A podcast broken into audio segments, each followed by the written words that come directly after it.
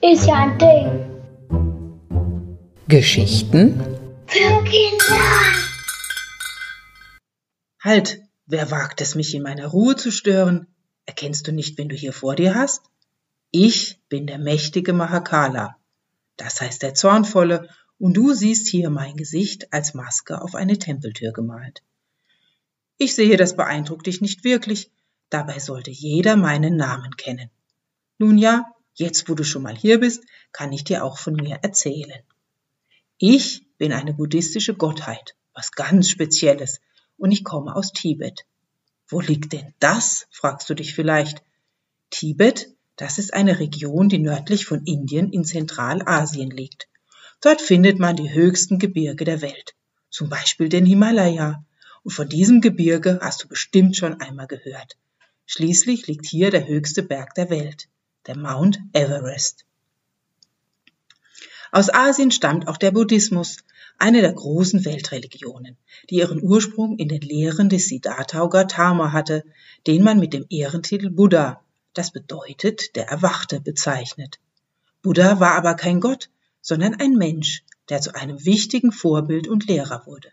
Buddhisten glauben nämlich gar nicht, dass ein Gott die Welt erschaffen hat, sondern dass es das Universum schon immer gab und dass sich alle Dinge in einem ewigen Kreislauf immer wieder neu zusammensetzen.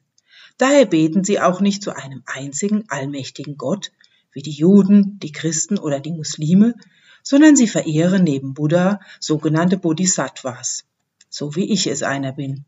Diese gottähnlichen Wesen haben unterschiedliche Charaktere und Funktionen. Und wie viele göttliche Wesen habe ich viele Erscheinungsformen, in denen ich auch ganz anders aussehe. In manchen habe ich sogar 16 Arme, stell dir das mal vor. Für dich mag das viel klingen, aber bei Göttern des Hindu oder Buddhismus ist es gar nicht so selten.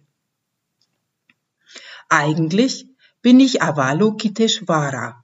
Im Tibetischen nennt man mich auch Chenresik. Ich bin der Bodhisattva der Güte und des Mitgefühls und der Schutzgott Tibets. Ich helfe den Menschen und beschütze sie, und dann bin ich ein ganz schön netter Kerl.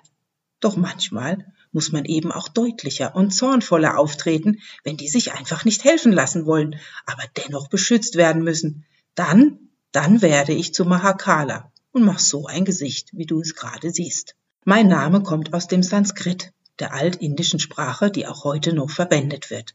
Maha bedeutet groß, Kala schwarz oder dunkelblau und deswegen werde ich auch der große Schwarze genannt. Wie gesagt, ich bin ein Beschützer der buddhistischen Lehre und obwohl ich vielleicht aussehe wie ein Dämon mit Blut unterlaufenden Augen, bin ich noch lange keiner. Ich bin sozusagen als Spiegel des Bösen genau dazu da, um es abzuschrecken. Meine drei Augen symbolisieren den Blick in Vergangenheit und Gegenwart und mein Stirnauge kann in die Zukunft blicken und ist Ausdruck meiner göttlichen Weisheit. Meine Krone aus fünf Totenköpfen, die für Gier, Zorn, Unwissenheit, Stolz und Eifersucht, also alles schlechte Denken stehen, zeigt, dass ich gut bin, denn ich, Mahakala, helfe, es ins Gute zu wandeln. Das ist schließlich meine Aufgabe. Ich soll Weisheit bringen und bewahren und schließlich dadurch das Schlechte zerstören. Deshalb siehst du mich auch auf dieser Tür, denn im alten Tibet besaß jedes Kloster und jeder Tempel einen Gongchong, einen geheimen Zugang, der nur eingeweihten Mönchen vorbehalten war und den ich mit meinem furchteinflößenden Aussehen beschützen sollte. Jetzt habe ich aber genug von mir erzählt. Komm ich doch einmal im Badischen Landesmuseum besuchen.